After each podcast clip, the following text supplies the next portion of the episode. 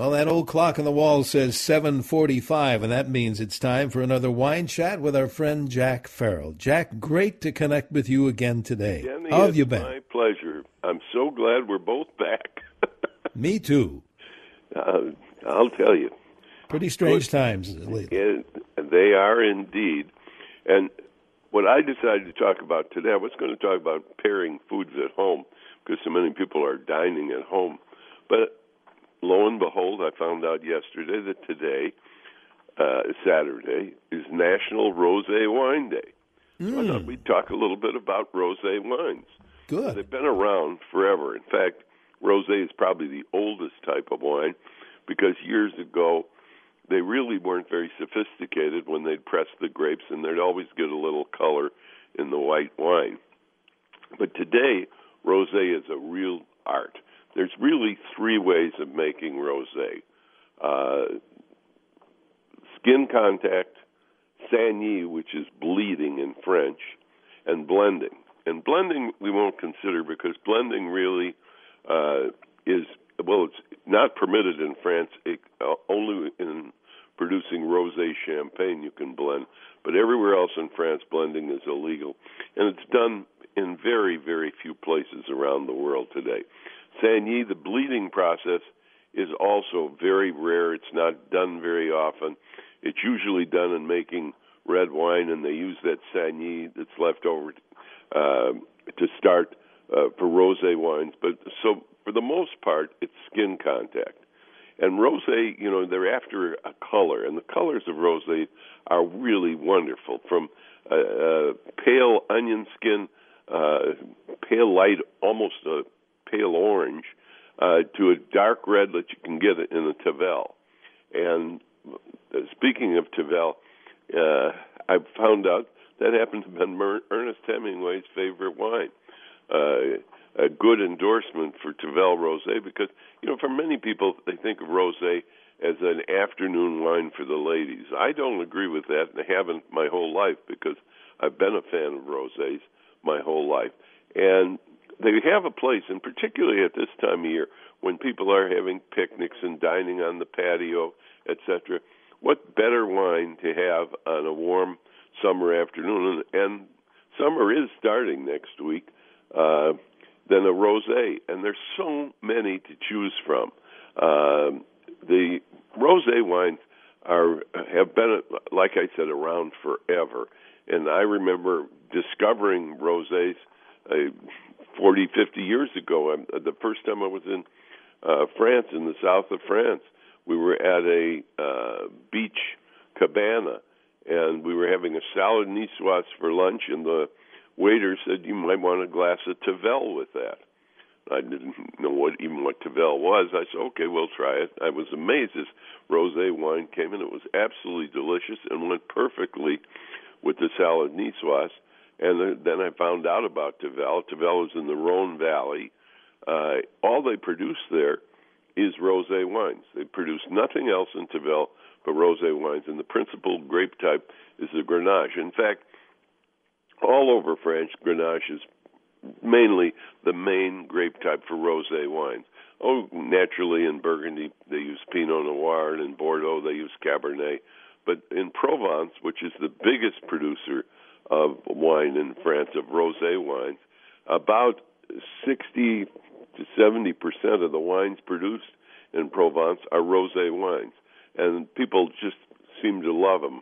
As a matter of fact, was it the, the actor Brad Pitt and his wife at the time uh, op- had a vineyard uh, in Provence and made Provence rosé. And my good friend Alexis Lachine's son, Sasha, was early on in uh, the rosé business. I remember he stopped me about fifteen, eighteen years ago at an international meeting, and he said, I have a rosé for one hundred dollars a bottle. I said, well, I hope you got someplace to keep it, because you'll have it a long time. And indeed, I was dead wrong, and he was right on. And he was one of the pioneers, and his wine, Whispering Angel, today is very popular, and recently was purchased by no less a company uh, than um, uh, Moet and Chandon, uh, Louis Vuitton, as one of the great brands of the world, Whispering Angel. So uh, and that's a Provence rosé. But anyhow, there's a place for these wonderful, light, fruity rosé wines uh, that, you know, when, when you're out sailing on a boat or you're sitting on your patio or, or you're just having a picnic. Uh, the, ro- the aroma, the color, the bouquet, rosés are, are not made to be uh, examined, but just sculpted and enjoyed. And really, we talk about wonderful sipping wines.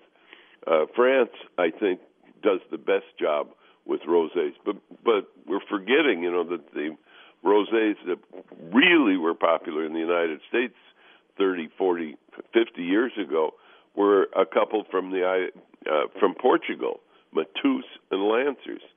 And a lot of people my age, their first wine was a glass of Mateus or a glass of Lancers. As a matter of fact, my old friend Walter Bush had a yacht, and he named it Alianca, because Alianca was another wine like Mateus and Lancers, a rosé from Portugal. And people would put candles in those little clay bottles in their rec room at their home.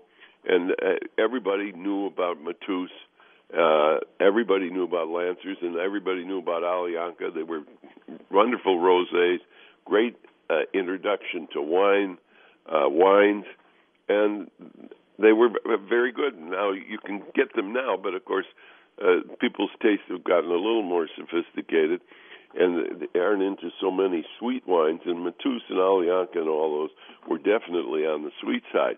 Another great explosion in all rosé came about from the Trinchero family at Sutter Home. They made a, they had an overstock of Zinfandel, and he thought, well, he would try and make what he called the White Zinfandel, a pink wine. And uh, he sent it around to his distributors around the United States, and everybody loved it, and the rest is history. And Sutter Home's White Zinfandel was for many, many years the number one selling wine in the entire United States. Uh, that's some uh, background for a wine, let me tell you. But, you know, uh, the, while the French rosés are really wonderful, and, uh, you know, the Loire Valley makes a rosé d'Anjou uh, that I, is just wonderful. And, of course, rosé champagne, if you think Dom Pérignon is expensive, try and buy a bottle of Dom Pérignon rosé. Or if you like Louis Roederer Cristal, you know, two hundred dollars bottles of wine. And uh, the rosé is even more expensive because it has more flavor and is a more interesting wine than the straight champagne, in in my opinion. But uh, uh, France is just one of them. Today, you know, the Rosados that come from uh, Italy are just wonderful and interesting. And the wines that come from Spain, same thing. And, of course, we produce some terrific rosés, particularly in the Pacific Northwest, up in Oregon and Washington. Some of those rosés are just worth seeking out and trying. Uh, and, and even in Minnesota, the vineyards, some of them here are making rosé. Uh, there's a rosé from Croatia, Korta Katarina, that I think is just absolutely delicious in the summer. So, indeed, if you're not drinking rosés, you really ought to think about it a little bit because they are really delicious. And what better time to have one uh, than today on National Rosé Wine Day. But, you know, these rosés just didn't come about Recently, recently we've had an explosion in them. But as I said, they've always been around. One of my favorite stories is I was at Chateau Clark, which is a very nice Bordeaux property. And this is twenty-five years ago or so, maybe thirty. And uh, they served a rosé as an aperitif. And I asked Nadine Rothschild, who was the proprietor, where did this come from? She said, well, we make it for ourselves for parties. I said, well, would you make one hundred cases for me? And she said yes, and we sent them to Minnesota, and the Minnesotans loved them, Chateau Clark Rosé. And we sold a ton of it. And today, uh, I was just talking to a friend in Bordeaux, uh, Heather, who owns uh, Chateau Millange, and she said, how is the rosé of ours tasting? Now, this is a Bordeaux Appellation, but they make a rosé there. And I said, well, it's funny you should ask. I had a glass of it the other night, and I found it absolutely delicious. Uh, bone dry, just the kind of wine you really like. And like I said, there's so many wines like that. Today, we carry at Haskell's over eighty-five different rosés and climbing. Uh, people are just loving them, and they're loving them year-round, not just now, but they are, of course, a little more appropriate in the summer weather when we're having, uh, hopefully, some heat waves. Uh, that they're very, very enjoyable. And don't forget, rosés are perfect food wines. Uh, they go with almost anything, and particularly uh, with simple food. And, and, of course, when it's hot, that's what you really want, a simple food. Uh, a platter of charcuterie or, or sausages is wonderful with rosé wine. Uh, so also would be something very light, like a, a seafood casserole, uh, which has got some body to it. You have a A, a rosé with it that has some body, you'd find that absolutely delicious as well. But I think that if you're not having rosé wine, you're missing a big part of the wonderful world of wine. It makes a fabulous aperitif.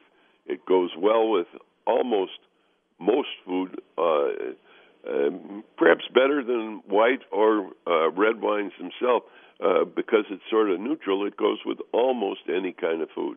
So if you're not drinking rosé, try it. And if you're one of those guys that's the rosé's for the ladies, guess what?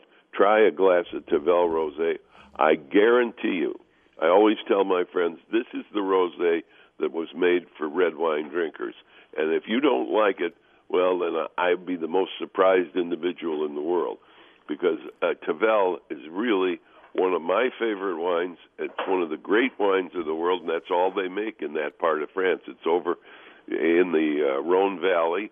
And incidentally, in the Rhone Valley, they make with Grenache some wonderful rosés, some of those little Cote de Rhone rosés. They're always inexpensive, and they are delicious, kind of medium dry, wonderful food wine. So in honor of today's date, National Rosé Wine Day, why not open a bottle of rosé and have it on the patio this afternoon?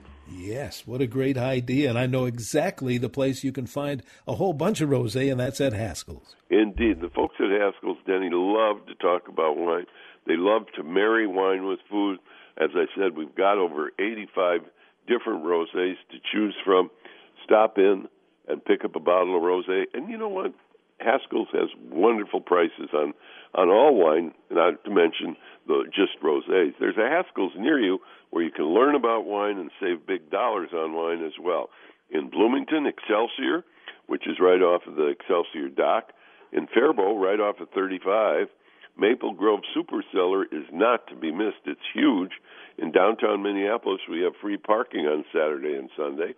There's a Haskell's at Ridgedale, Plymouth, Saint Paul's Highland Village, Stillwater, White Bear Lake, and Woodbury, too. And if you can't come into Haskell's, go to Haskell's dot com. And incidentally, you can drive by, pick up, call in, or uh, sign in on the Internet, and they'll have it ready for you right out and take it right out to your car for you. The folks at Haskell's are careful about your health and our health, too. But come on in, save big dollars during our wine sale, and come in and try some rosés on today, Rosé National Rosé Wine Day. I am going to do that very thing at Haskell's today. Jack, great chatting with you again. Let's do it again next week. What do you Denny, say? I'm going to look forward to that. All right. Thanks very much. Jack Farrell from Haskell's.